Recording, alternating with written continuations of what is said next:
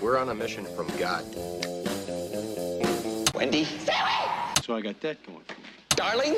I picked the wrong week to quit sniffing glue. Light of my life. We enjoy your films. I am a human being. I thought they smelled bad on the outside.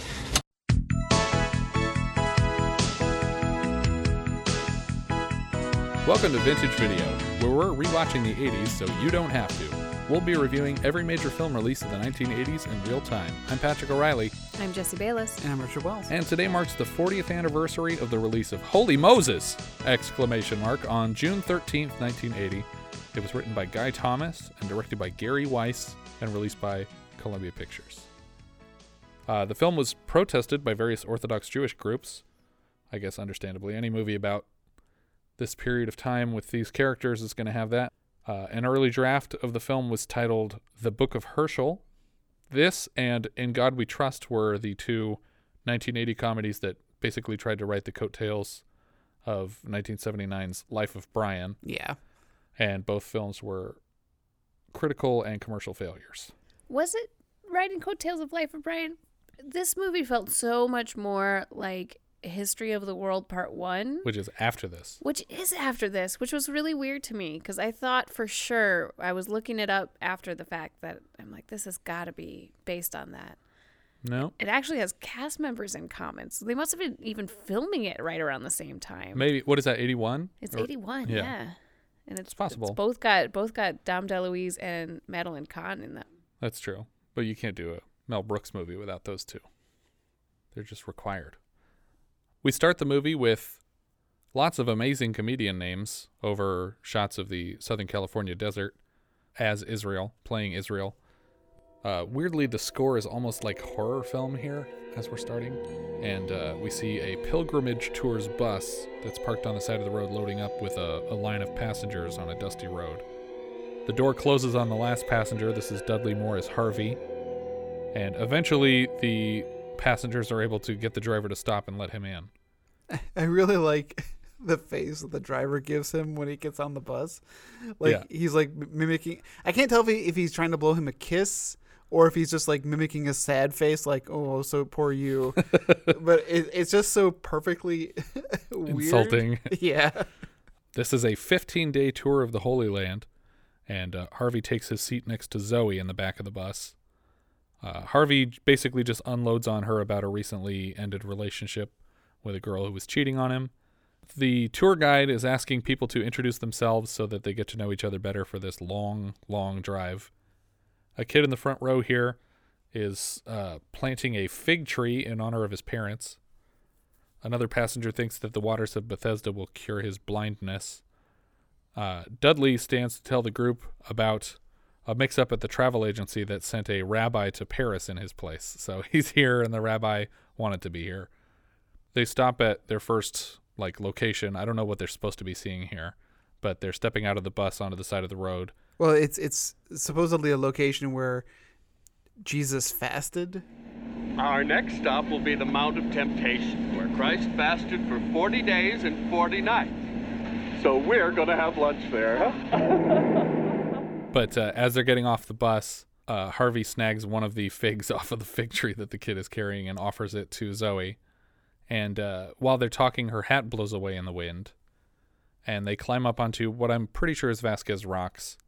And they are trying to find this hat, but they find a cave. And inside the cave, they find this ancient vase with a scroll inside of it, which they just pull out with their bare hands and unroll on the floor of this cave. Harvey conveniently can read Aramaic because he is a language professor, and uh, we're cutting way back in time. I'd say about 2,000 years, close to, give or take 20. A woman is putting a baby in an ark, and she pushes it down a river.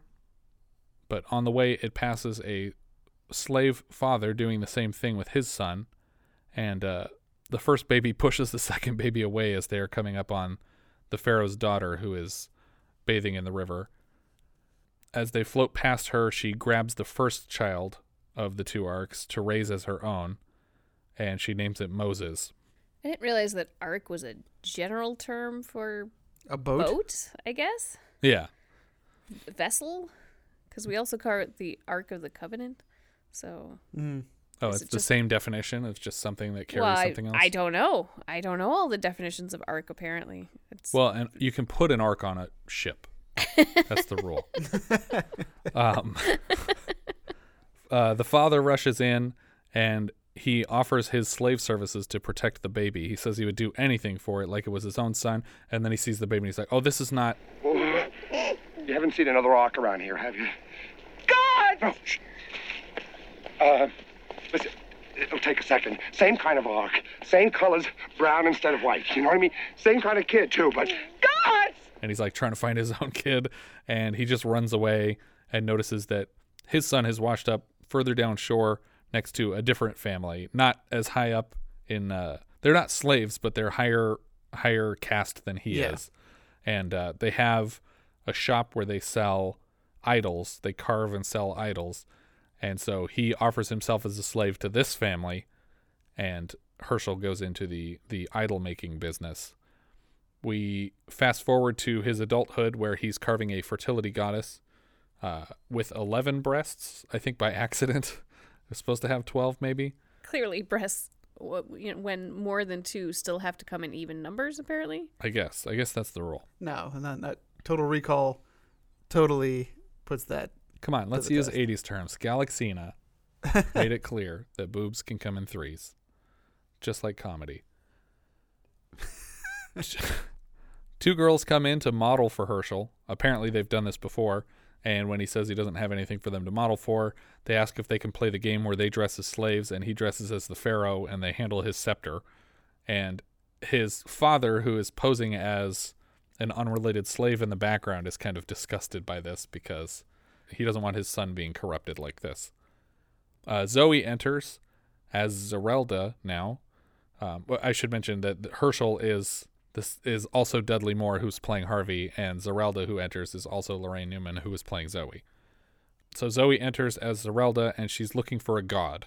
she's she's like, okay, well, I'm he- I'm here to get a god for someone. He's like, oh, is this for your husband? And she's like, no, no, no. She usually shops down at Chuck full of gods, but uh, they don't have what she's looking for right now. And he and he mentions that they don't have the same forgiving return policy either. He offers her a god Hathor, and uh, Zerelda wants to know what sacrifices this god takes, and so he's like, "I'm gonna have to check." And then he talks to Hyssop, and he's like, "Hyssop is the is his father, the slave," and he says, "Oh, she wants to know what uh, what sacrifices uh, Hathor takes," and he says, Virgins. Everything on this side of the shop takes virgins unless otherwise marked. and uh, Zerelda's intimidated by the word virgin, it seems, and turns to leave the store because she's suddenly not interested in buying anything here. Hyssop warns Herschel on a trip into the desert that bandits will probably intercept them and steal everything that they have. And he's like, Are you kidding? We have all these gods with us. Like, why would anybody mess with us? Hyssop starts asking for a fancy new neck shackle, but Herschel is not willing to splurge and get him one. He's like, "Come on, all the other slaves are gonna have neck shackles. I'm gonna be walking around on this." And he's like, "Look, I don't have money to waste on this. What you have is fine." I think I was asking for diamonds, but What? Or emeralds. Hmm? It's a reflection on you, you know. I mean, it's What? that, that I look like this. Um, but then as they move out of town, bandits do strike.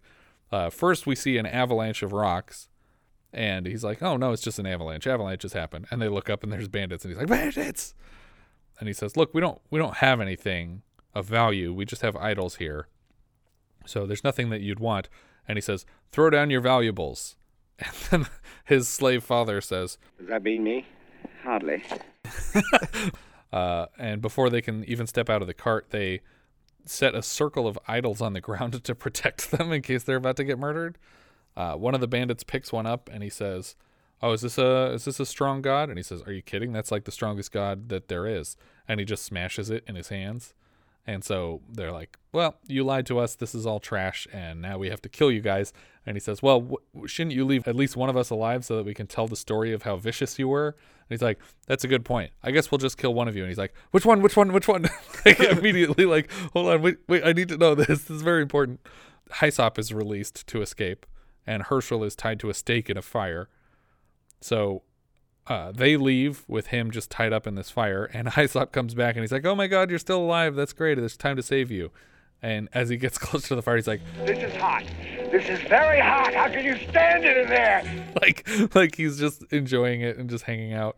He starts spitting at the fire, like he's gonna put it out that way. And he's like, "You spit from that side too." But uh, then eventually he tells Herschel to just pull the pole out of the ground and walk away from it.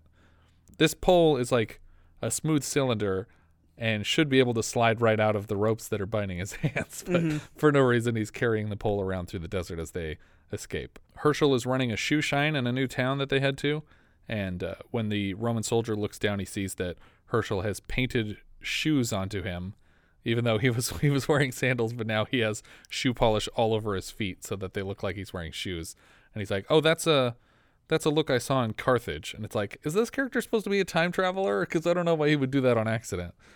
But later he works in the palace and he's like a housekeeper. He has like a cart that he's pushing stuff into and walking around. And there's a room with a bunch of high priests in it, and they're talking about how the pharaoh keeps killing people, and uh, they need a new stargazer, but they know if the person gets anything wrong, the pharaoh's going to kill them. And they're like, we need to find someone real stupid that's willing to do it. And then he pushes his cart into that room, and they're like, oh hey, you're perfect. And then weirdly, we cut to Herschel preparing for his first orgy. Like suddenly he's high up enough that he's getting invited to orgies, mm-hmm. but it's not like an official like Pharaoh's orgy. It's just an orgy that's happening Yeah. at his house. But just as it's about to get started, um, Hyssop enters and he's like applying fruits to him as perfume. Like he gives he literally just squirts lemon all over him and then taps a grapefruit behind his ears. But Herschel gets word that he's being called away to the front before the orgy can start. Hyssop cries because he thinks that he might never see his son again. And here's where he reveals to him that he is actually Herschel's father. And to prove it, he brings out the ark that he still has, which, you know, the, the family hired him as a slave the day that he was found. Like, he could have just grabbed the ark then. That's not proof Yeah. that you're his father, but he believes him. And He's almost emotional too that that his father is alive and yeah, that he can meet him. and it seems like they're trying to play it up like a joke like oh well that means i'm the son of a slave but i don't i don't want to be a slave i'm happy with what i'm doing right now. I don't i don't want to like suddenly be a slave. And they try and play it up like it's a joke about how selfish he's being when his father wants him to to like just be family and for them to be friendly with each other. But it just it doesn't come across as funny really. The conversation that they're happening just feels like a genuine conversation between these two characters. Like nobody would judge him for not wanting to be a slave in this moment Yeah, but I mean, but they make it look like he's being selfish eh, it's as equally not funny as most of these jokes have been, though. i guess yeah but it just felt like they they could have gone further to make it clear that he's like disgusted by the income group that his father belongs to Yeah. compared to where he's ended up somehow. But together they decide that they're going to burn this ark to keep the secret from the pharaoh so that he doesn't get beheaded. Because I guess seeing an arc would immediately mean that you were a Uh-huh. Oh, you're a slave. Exactly. This is clearly the arc of a slave. yes. A chariot races through the desert past a sign indicating that war is that way.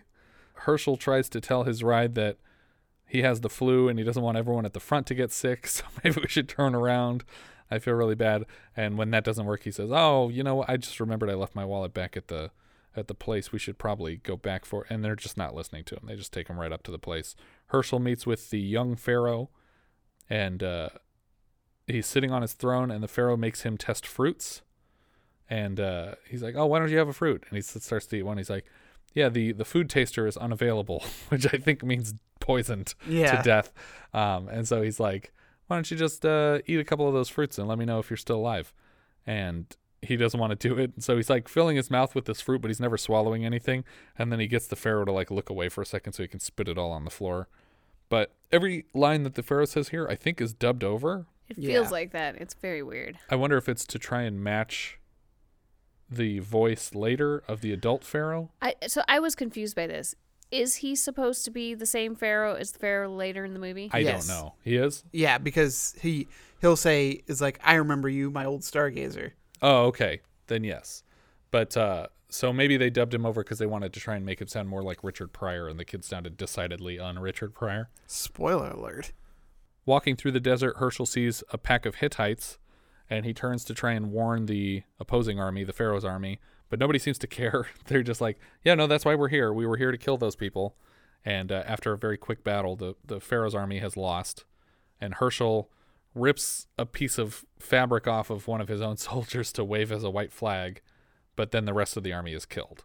And Herschel wakes up later under a pile of arrows, somehow still alive. He's the only surviving member of this army, and uh, just starts walking through the desert and starving to death and dying of dehydration. And as he's walking through, he crashes head on into Shadrach in the desert. This is uh, Dom DeLuise in his third role for the year.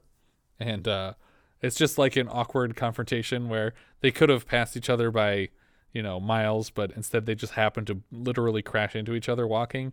And they're like, oh, hey, oh man, I haven't seen you in forever. Anyway, it was good to see you. Like, we should do lunch. Like, they, they just don't have anything to say, and they're, they're not planning on teaming up to survive this. They just head off their separate directions.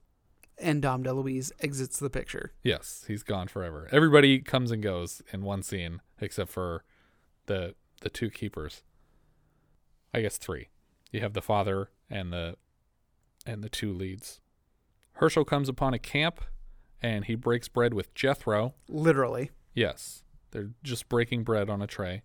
And uh, Jethro offers him one of his daughters because he has seven, and only one of them married. He mar- and she married an Egyptian named Moses with a stutter, which uh, I liked that detail because we never hear Moses talk in the whole movie. So it would have been funny to have just a bit of that later, but it doesn't happen. Well, Moses also uh, historically was bad at public speaking. Oh, okay. So his brother, Wait, what? Really? We know that? We know this. Okay. And so Aaron. We also know for a fact that he parted the Red Sea. That's right. uh, I, so his I brother. was not paying attention in religion class if, That's right. if he had a stutter. I, I don't know. I don't know if know- it was a stutter. Yeah, it was stutter. It was but- probably a lisp. But he, yeah. or just nerves. Uh, but he br- the Jethro brings all of his daughters out to dance for them, and he notices that one of them is Zerelda, and he says, "Oh, I'll I'll marry that one if she'll have me." And as a wedding gift, Jethro offers them a tent on like a slanted rock, which they could very easily have just moved this tent somewhere flat, but they leave it where it is. But that's the piece of land that he gave them. He's like, here's a piece of land. Yeah. And it's just all slanty. On her sister's advice, Zerelda decides she's going to impersonate a sheep on their wedding night. It's not not her sister's advice to impersonate a sheep. It's Well, like, her s- do do what the sheep do. Yes. Mm-hmm. So misunderstanding her sister's advice, she impersonates a sheep on their wedding night.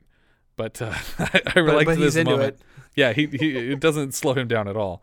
But I liked that she's like laying on the bed waiting for him to come in, and when he throws open the tent, she like accidentally slides down the bed because it's at like a, a 45 degree grade. So she's just sliding down this hill, and then he has to like climb up a rope to get into the bed and lay down next to her.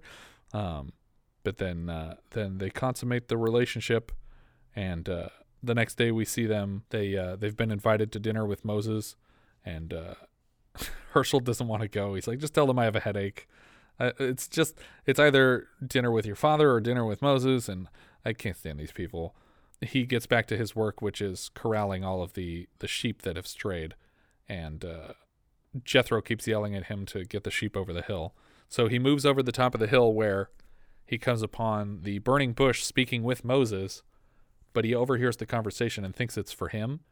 And he comes back down the hill and he tells Zerelda that God spoke to him, and she's very impressed. And they decide that they're going to go on a journey to free the slaves, which is what God told Moses to do, but Herschel thinks it's his job.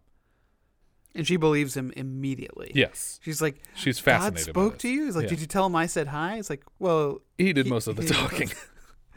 Um, He's like, how'd you know it was God, Jethro? It's like, I was like, are you kidding me? I worked in the idol. I was in the business. Yeah, I would recognize it. So th- on this journey, they come to a shallow stream, and Herschel's like, "I did it. I, I shrunk the stream so that we could cross it."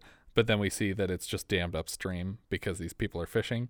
This was very confusing to me because it wasn't like we saw rushing water and then And then go Right. away. and then yeah. no water. We just come to like a stream, an uh, like dried up stream bed with a bunch of fish flopping around in it.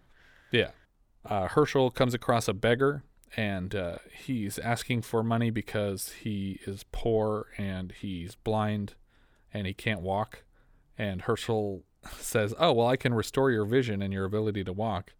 But the guy's faking it, and so he doesn't want that. He just wants the money because that's how he he makes a living.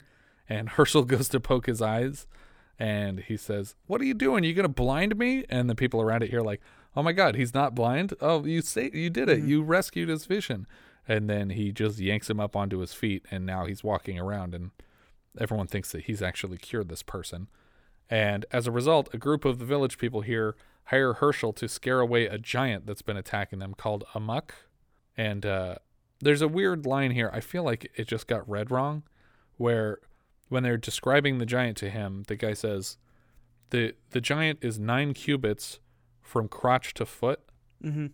And then Zerelda says, That means that he's got a 12 foot inseam." and she stops at the word inseam, Mhm. where I think she should have stopped at the word 12 foot, right? Like, wouldn't the joke have been that she was th- remarking on the size of something else? I don't know. Maybe she's trying to explain it, what a cubit is. Well, I don't know, but she says, "Well, that means he has a 12 foot ins." And the other person says, "Yes, inseam." And he's like, "Well, what? do you- how do you know his inseam? Eh, what are you, a tailor?" And he says, "I'm his tailor. Like I literally make clothes for the giant." But then he starts asking the card. He's like, "Well, how about just opening your hearts and loving this this creature? Like, have you ever considered that? What has he ever done to you?" And and she's like, Nothing. Nothing. But he squashed my grandmother once. It was horrible. She was lying on the ground. Her eyes were bulging out of her. like all these people are like, I guess you're right. I mean, we really didn't give him a chance, but he has killed many of us. So Herschel heads out into the fields with a slingshot and he throws a couple of rocks at the giant, but he, I think he hits him in the balls both times. Yeah. And uh, he, he says he was aiming for his face, but instead of taking this giant out, he just pisses it off and it completely destroys the whole village. Um, we don't see any of this. We just see the giant getting angry and then cut to the survivors of this village destruction. There's a lot of things that we don't see. Yeah. They they do a lot of like like oh, there's that over there. I guess I'll go over there now off camera Yeah. to this thing that I'm describing.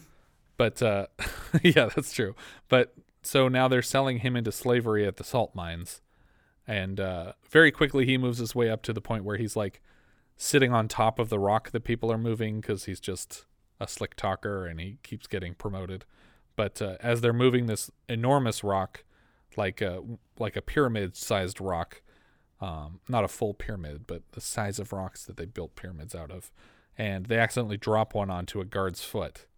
And so, as punishment, Herschel is thrown into just a hole in the ground, which I think is another salt mine like entrance. Like he falls into the holes of the salt mine.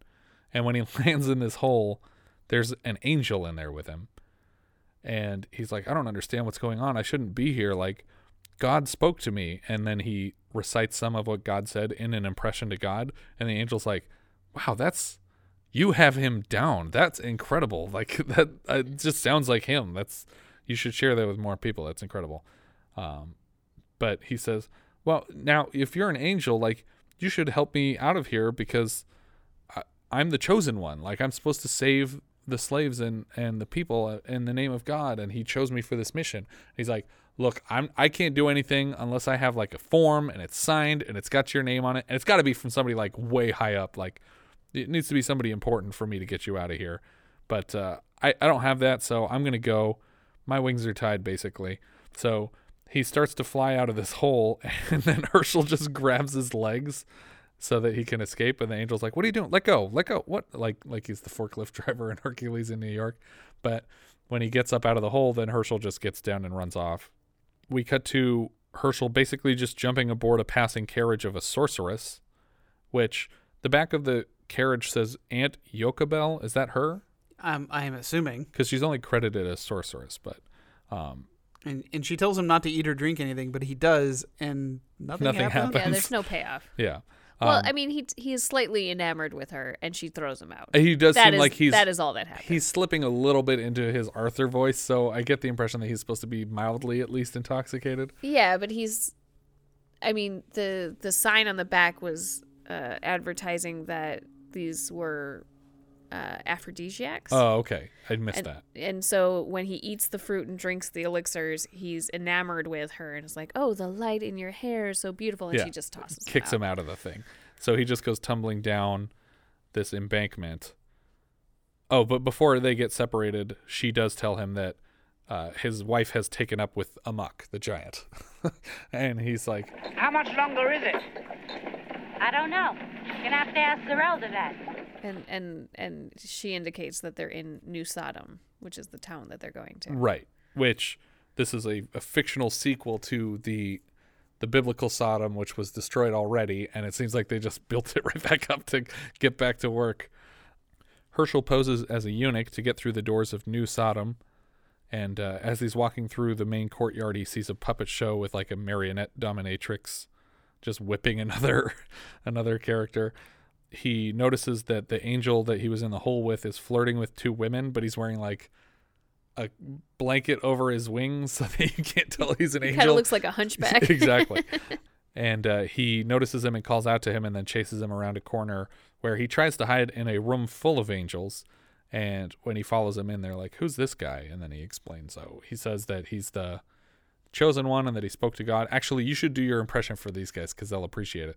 And he's like, No, I'm not. I'm not gonna Look, uh, I'm just telling you what happened. Uh, he told me on the chosen one I'm supposed to save the slaves, but this meeting that they're having is about destroying New Sodom because they already destroyed Sodom and it just sprung back up. So they have to make it much worse this second time.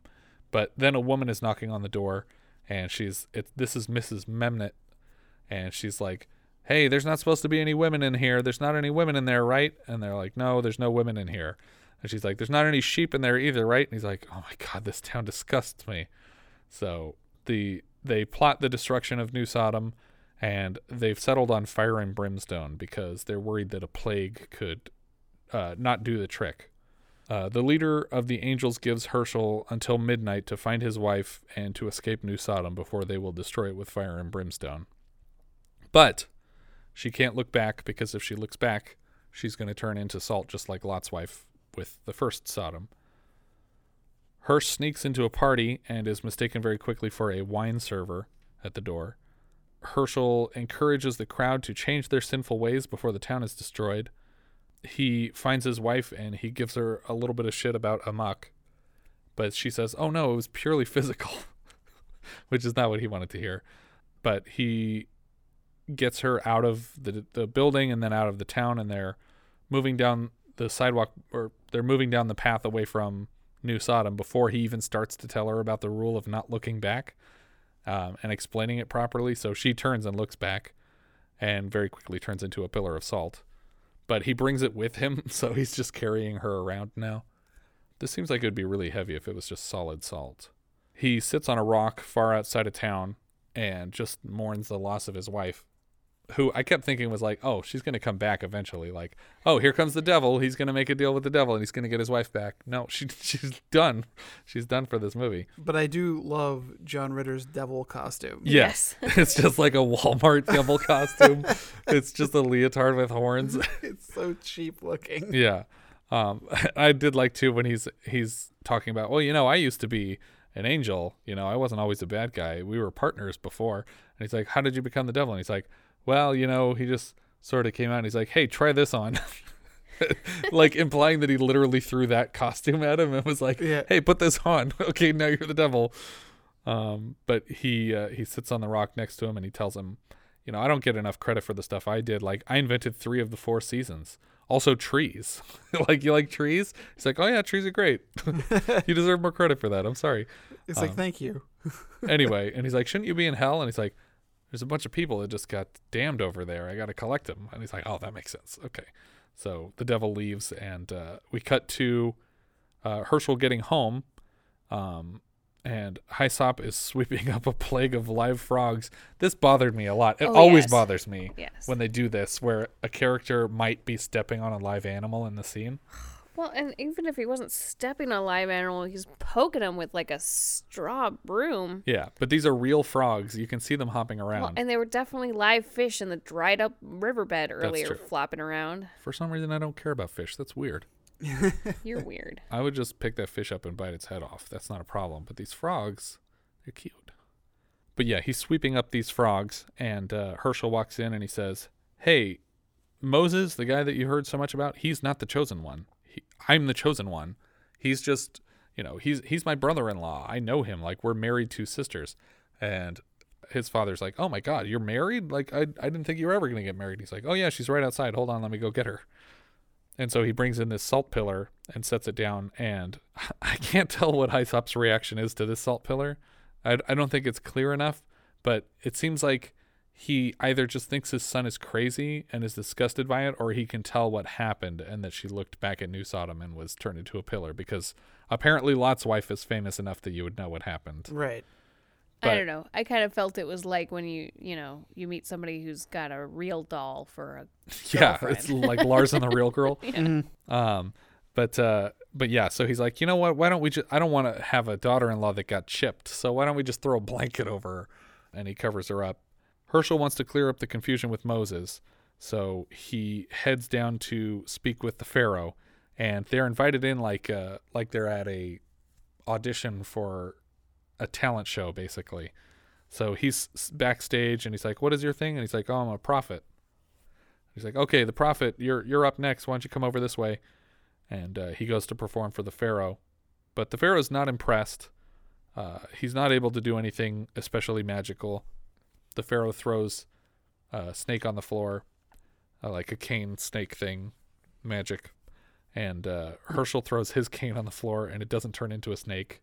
And he's just like, "Oh, it takes a while to warm up." everyone starts laughing at it. I for a second I thought that it was going to turn into like everyone thinks he's funny, and so he's just going to tell jokes here and like win the crowd over. But no, he's No. just just not performing miracles, and the pharaoh is just angry at him. And the Pharaoh goes on and on about Moses. It's like Moses was the real deal. Yeah. You see all the stuff he did. Yeah, because Moses was like the David Blaine of, of this time period. The Pharaoh, basically disappointed with his magic show, orders him beheaded. And then a barbershop quartet rolls out to take the stage. Um, Hyssop follows him out of the room with a basket that he brought to collect Herschel's head after the Pharaoh cuts it off because he knew this was going to happen. But uh, we I skipped a point here that when he says, "No, you have to let all the slaves go," God told me that He was sending me here to get you to let all the slaves go, and he's like, "What are you talking about? I already did that. Like Moses came in here and told me to do that." He's like, "That already happened, but I thought I was the chosen one." And so this is his first like moment of doubt where he's realizing, "Oh crap! Like, I guess I misunderstood something, or I'm doing something wrong." Outside of the of the Pharaoh's chambers, Hyssop meets the angel from before. He is a fallen angel now, and he claims that he cannot help. But Hyssop starts sobbing and talking about his son and how he misses him and he doesn't want him to die. And uh, then the the former angel of the Lord agrees to try to help. So they head to Hirsch's dungeon cell, which has they can see him through the window, and they tie some rope around the prison bars, and the angel flies away, holding the other side of the rope, and completely tears these bars out. So it like rips basically the whole wall apart. But it also rips his wings off. Right. um, one falls off, and then after they both leave, the other one falls off. So they go to visit with Moses back uh, near Jethro uh, in the mountains, and Hyssop is playing with Moses' trick staff. Like he throws it on the ground and it turns into a snake. And He's like, "Wow, this thing is great! Like this is wonderful." Mhm. Um, Herschel is sitting here carving the Ten Commandments, and uh, he picks them up to deliver to Moses so that Moses can take them up to the mountain, and then pretend they came directly from God. I figured we were gonna do a joke like uh, History of the World Part One. Yeah, where- I I kept thinking that, and then I was like, well, he's definitely not going to drop one of these because they would not have done that a year later in a Mel Brooks movie if it yeah, happened here. But I, I just figured that there was going to be some sort of catch, like, oh, the w- reason that the Ten Commandments are the way they are is because of X, Y, Z. right, yeah. Although they kind of get a, one of those in there because Hyssop's like, Honor thy mother and father. Did you include that one? That was mine, remember? So he hands them off to Moses. Moses takes them up the mountain, and then back in his tent, uh, Herschel basically relents that Moses was the chosen one. He's he's upset. He's like, I don't understand why this whole time I thought I was the chosen one, and it, it has been him. He's finally accepting it. But uh, after he leaves the tent, uh, his father goes up to his wife, the, the salt pillar statue, and he chips a little bit off into his soup to salt it, which uh, I thought was great. Well, there's and there's big portions of her missing. Yeah. So he, they've clearly It's been not doing the first time. Herschel brings a massive idol up to, onto the mountain to lure God down so he can have an argument with him. And immediately God destroys it and starts speaking to him. But the conversation they have here, there's not even jokes in it, really. No. It's just him shouting at God, Why did you let me believe that? And God says, I let you believe it because you were still doing good and you were and I you were acting through me and you made these commandments and you gave them to Moses so that he could bring them to the people. And then it seems like he screws up a line and they just left it in the movie. Did you hear this? Which line?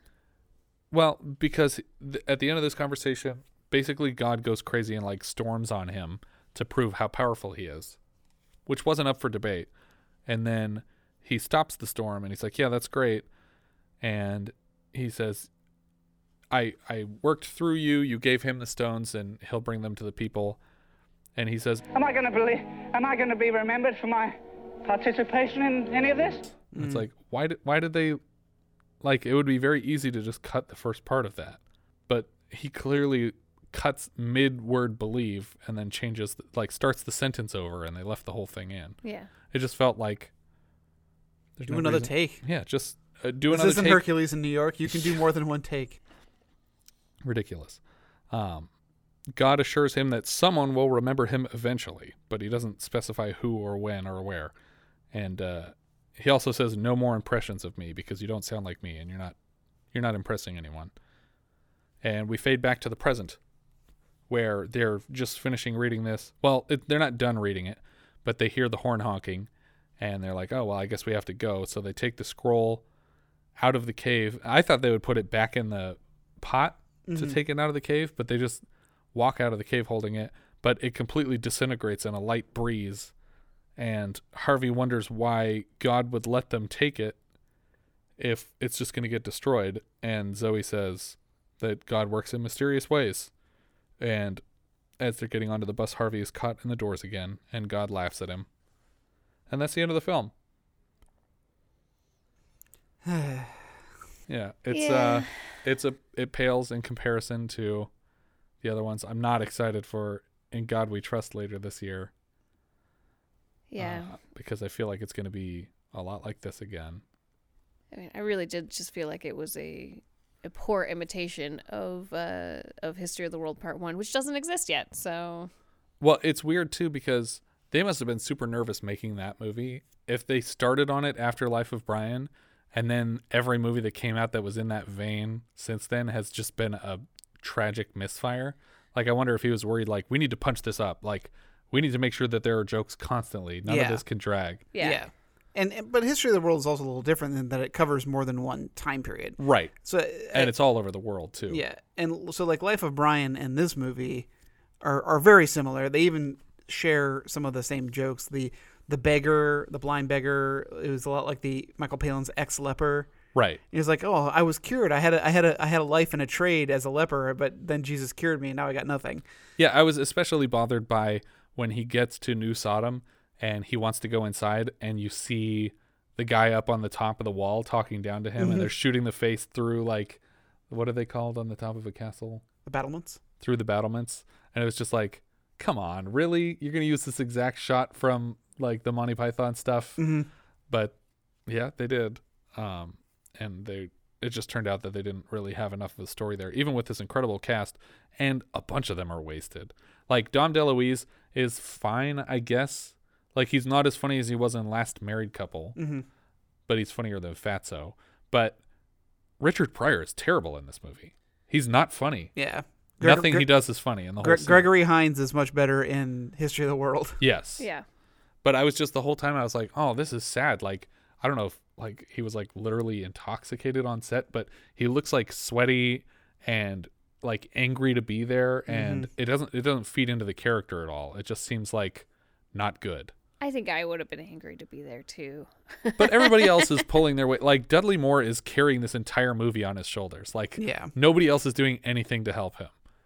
Yeah. And it's not Laraine Newman's fault either because she's written very poorly. There's nothing for her to do, and we never get a sense of her motivations.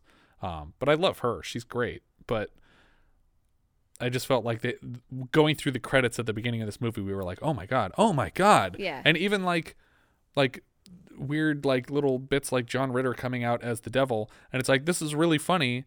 I wish that there had been a reason for the devil to be here. Right. There's n- there's no. Mm. it didn't factor into the plot at all. Mhm. It was just kind of like, oh, there goes the devil. He'll say a few funny things and then he'll walk away. And it felt like all of the funniest people just had cameo parts. Yeah.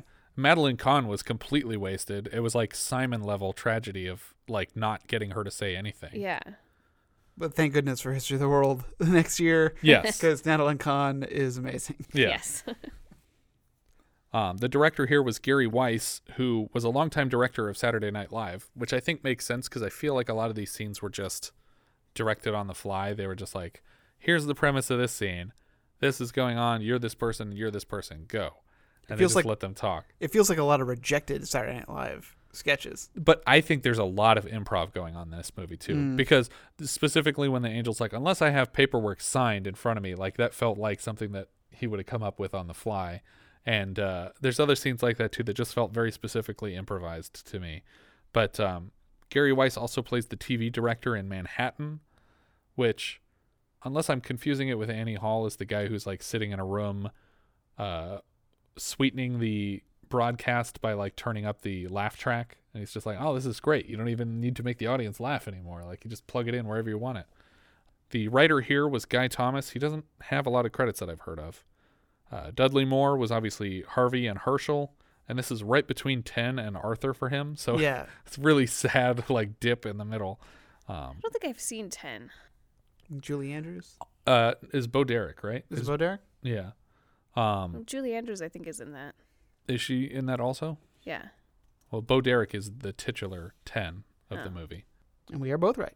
Okay. Bo Derek and Julie Andrews. I What's the premise of 10? It's like a guy on vacation and he sees this attractive woman, and I don't remember. I haven't seen it since you know we were working at Blockbuster But it's, a twenty good, years but ago. it's a good movie. yes, Okay. It was. Yeah, It's a it's a very well received film. Nominated for two Oscars. What year was that? Uh, well, the Oscars were 1980, but it was filmed in 1979. Okay. Um, but he was also in the original Bedazzled. Oh, yeah. I love that one. Yeah, That's great. one. Laraine Newman is wonderful. She was Zoe and Zerelda here. She's a member of the original Saturday Night Live cast. She's in the Coneheads movie. She was Lawanda Dumore in Problem Child 2. With John Ritter. That's right. Uh, she is also Frog Eyed Lady in Fear and Loathing. Uh, Fear and Loathing in Las Vegas, of course. And she plays the First Lady in Jingle All the Way. Is she literally like the First Lady, like the President's wife? Or is she just a First Lady in a scene? I, I don't remember anything with the President in there, but I, I- feel like that's like I was here first. yeah. And then they just called her First Lady. Yeah. Uh, James Coco was Hyssop. He's great. He actually does a really great job in this. It's it's him and Dudley Moore are doing all the heavy lifting. Yeah. Um, but he was Milo Perrier in Murder by Death. Uh, it's a really great character who keeps getting mistaken for other nationalities and is very upset about it. Mhm. Well, Um, that's the Poirot. yeah, it's Like, it, but- a reference to that. Um, he's also uh, Sancho Panza in uh, Man of La Mancha, which I think is another great role for him. And uh, he was Maroni's bouncer in Johnny Dangerously. Um, Paul Sand here was Coach Finstock in Teen Wolf 2. If you'll recall, we've mentioned Coach Finstock on the show before, but this is not the one who wrote The Great Muppet Caper or Up the Academy. That was Teen Wolf 1. this is the guy who took over the role. He played the Angel of the Lord in this film. Jack Gilford was Taylor. He played Bernie Lefkowitz in Cocoons 1 and 2. Uh, this is the guy who's the tailor for the Giant. And he was Doc Daneeka in Catch 22 and Butterworth in Arthur 2 on the Rocks with Dudley Moore again. Dom DeLuise was Shadrach. This is his third film for the year after Fatso and Last Married Couple. And he's great, but he's in it for five seconds and he doesn't really get any jokes.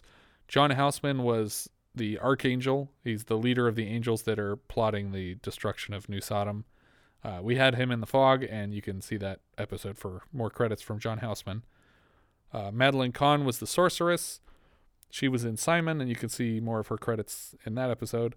David L. Lander was uh, the beggar, the guy who was pretending to be blind and couldn't walk. He was Squiggy on Laverne and Shirley, and he was Principal Squiggy in Scary Movie, and he plays Smartass in Roger Rabbit. I don't remember who Smartass would be. Uh, I believe he is the leader of the uh, the Weasels. Oh, okay, that makes sense. Yeah, because he's got that the squiggy voice. And uh, Richard Pryor, you probably know from Superman three. Uh, John Ritter was the devil here. He was in. Wait, wait, wait, wait. Hold on. Is there other movies? What other movies? Richard Pryor? Yes. we got. Stir Crazy coming up later this year. That's gonna Yeah, be a yeah. lot of fun. Um, a personal favorite of mine, as far as his uh, movies with uh, with Willy Wonka go, is the Hear No Evil, See No Evil. Mhm. it's like a lot of physical comedy, but that movie kills me every time I see it. John Ritter was the devil. He was in Hero at Large, and Three's Company at the time was still running. Sam Weisman here was the talent coordinator. That's the guy who lets him know when he gets to go on stage for the Pharaoh, and he's acting like a guy at a comedy club, asking how many minutes people can do. He is a director. He directed D2 The Mighty Ducks. He directed George of the Jungle. He directed the Out of Towners remake, and he also directed Dickie Roberts, former child star. Did you ever see that? No. I went to an early like test screener for that, but uh, I remember it being okay. Yeah. But it, it was it had some legitimately funny moments. And I remember the first scene of him in his apartment, he has like a regular poker night with all these other like famous people who were child actors. and uh it was it was I think Screech was one of them, like all sitting around the table. It was good. Hap Lawrence played the blind man on the bus. Uh, he was Sergeant Mayer in the Nude Bomb earlier this year, and he'll be back as a nudist in Loving Couples and an endocrinology fellow in Altered States at the end of the year. Huh. Uh, Andrea Martin was Zipporah, that was sister of Zerelda. Um, she's an SCTV regular. I recognized her right away. From what? What was yours? Well, from Hedwig. Okay, She's yes. uh, she's like the manager of the band from Hedwig and the Angry Inch. Um, she is also the voice of Queen Slug for a Butt on Earthworm Jim. Um, I couldn't decide what credits to put in for her, so I picked the weirdest ones. But Well, yeah, she was. I mean, I think she's pretty recognizable from My Big Fat Greek Wedding as well. that's true. That's probably one of her biggest, like Yeah. the thing she gets recognized from the most. Uh, Brion James was the guard at the banquet. He was Leon Kowalski in Blade Runner. He's General Monroe in The Fifth Element, and he plays Requin in Tango and Cash. And there's another 1989 film called The Horror Show that looks amazing, and I can't wait till we get to it. It's gonna be a while, but What year? 89. Hmm. Um, you have high ambitions, sir. Yes. Uh, Walker Edmiston was the voice of God here. Uh, he's also the voice of Inferno on Transformers, which is just a perfect fit. They're basically the same character. Um, he's also the voice of Harvey Gabor on Jem, which is the he's the father of Jem's enemy character, the leader of the Misfits, Pizzazz, who we've already had earlier this year in Midnight Madness. She was the only girl on the blue team. He's also the radio announcer voice in Dick Tracy, uh, the 1990 Dick Tracy. Uh, Anita Merritt was a slave girl, uncredited. Uh, I don't know which slave girl that would be, but she will be a mud wrestler in Stripes next year. So I thought it was worth bringing up. Jess, up or down? I'm gonna go down on this one. I don't think there's any reason to watch it. There, there's a couple of moments that are kind of funny, but really, really not doesn't come together as a movie. I agree. They're not all bad jokes, but there's not enough of them here to warrant sitting down and watching it. Yeah. So I would say down. Richard? It's a down for me as well. All right, let's look at some lists. Jess, where is this going on your list? Well, it's uh, it's a little bit higher than the last movie we watched, but not much. I'm putting it below uh, humanoids from the deep and above uh, don't answer the phone. So it's it's below the Windows threshold, but and in the bottom third of the the movies for the year, I think. Okay. Uh, I am going to put this. Uh, I think I'm going to put this below Hollywood Nights. Okay. And which puts it above To All a Good Night. Okay. Um, I think this is for me going just above To All a Good Night and below Night of the Juggler. So right between the nights. And mine was also Between the Nights. Oh, yeah. but it is a different kind of night on one side. I think that's everything for this one. If you guys have any thoughts you'd like to share, we are Vintage Video Pod on Twitter, Facebook, Instagram, and Letterboxd. Or as I've said before, you can find each of our full movie rankings for the year.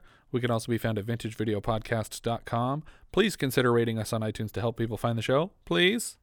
And if you take the time to leave us a review, we will take you personally in an up we will take you personally. Oh God. I have a very particular set of skills, and I will take you. uh, we will thank you personally in an upcoming episode. If you're feeling especially generous, you can support the show through patreon.com slash vintage video podcast. Thank you so much for listening, and I hope you'll join us next time when we'll be discussing Rough Cut, which IMDb describes like so. Two sophisticated jewel thieves join forces to steal 30 million in uncut jewels. Despite a continuous exchange of quips, they eventually become romantically involved. That sounds like a spoiler. We leave you now with the trailer for Rough Cut. Enjoy the food. My teeth are applauding. Quite remarkable, aren't you? Only quite. You love Chinese food, so you buy a Chinese restaurant. That makes sense. A good investment. You have to work very hard not to work for a living. You don't like work. I saw enough of it when I was a kid watching my folks. I thought you were an orphan. I was one of the lucky ones. I had parents. Of course, I never told them they were adopted. You don't like being pinned down about your past, do you? Past bores me. I'm only interested in now. Right now. What about your parents? You have the usual, one of each? My mother was lovely. She died five years ago. My father, he's not quite so lovely. He's very cold, except to strangers, of course. What's Daddy do? He's in the government. Oh, Mm, high up. Very high up. he's not the Queen, is he?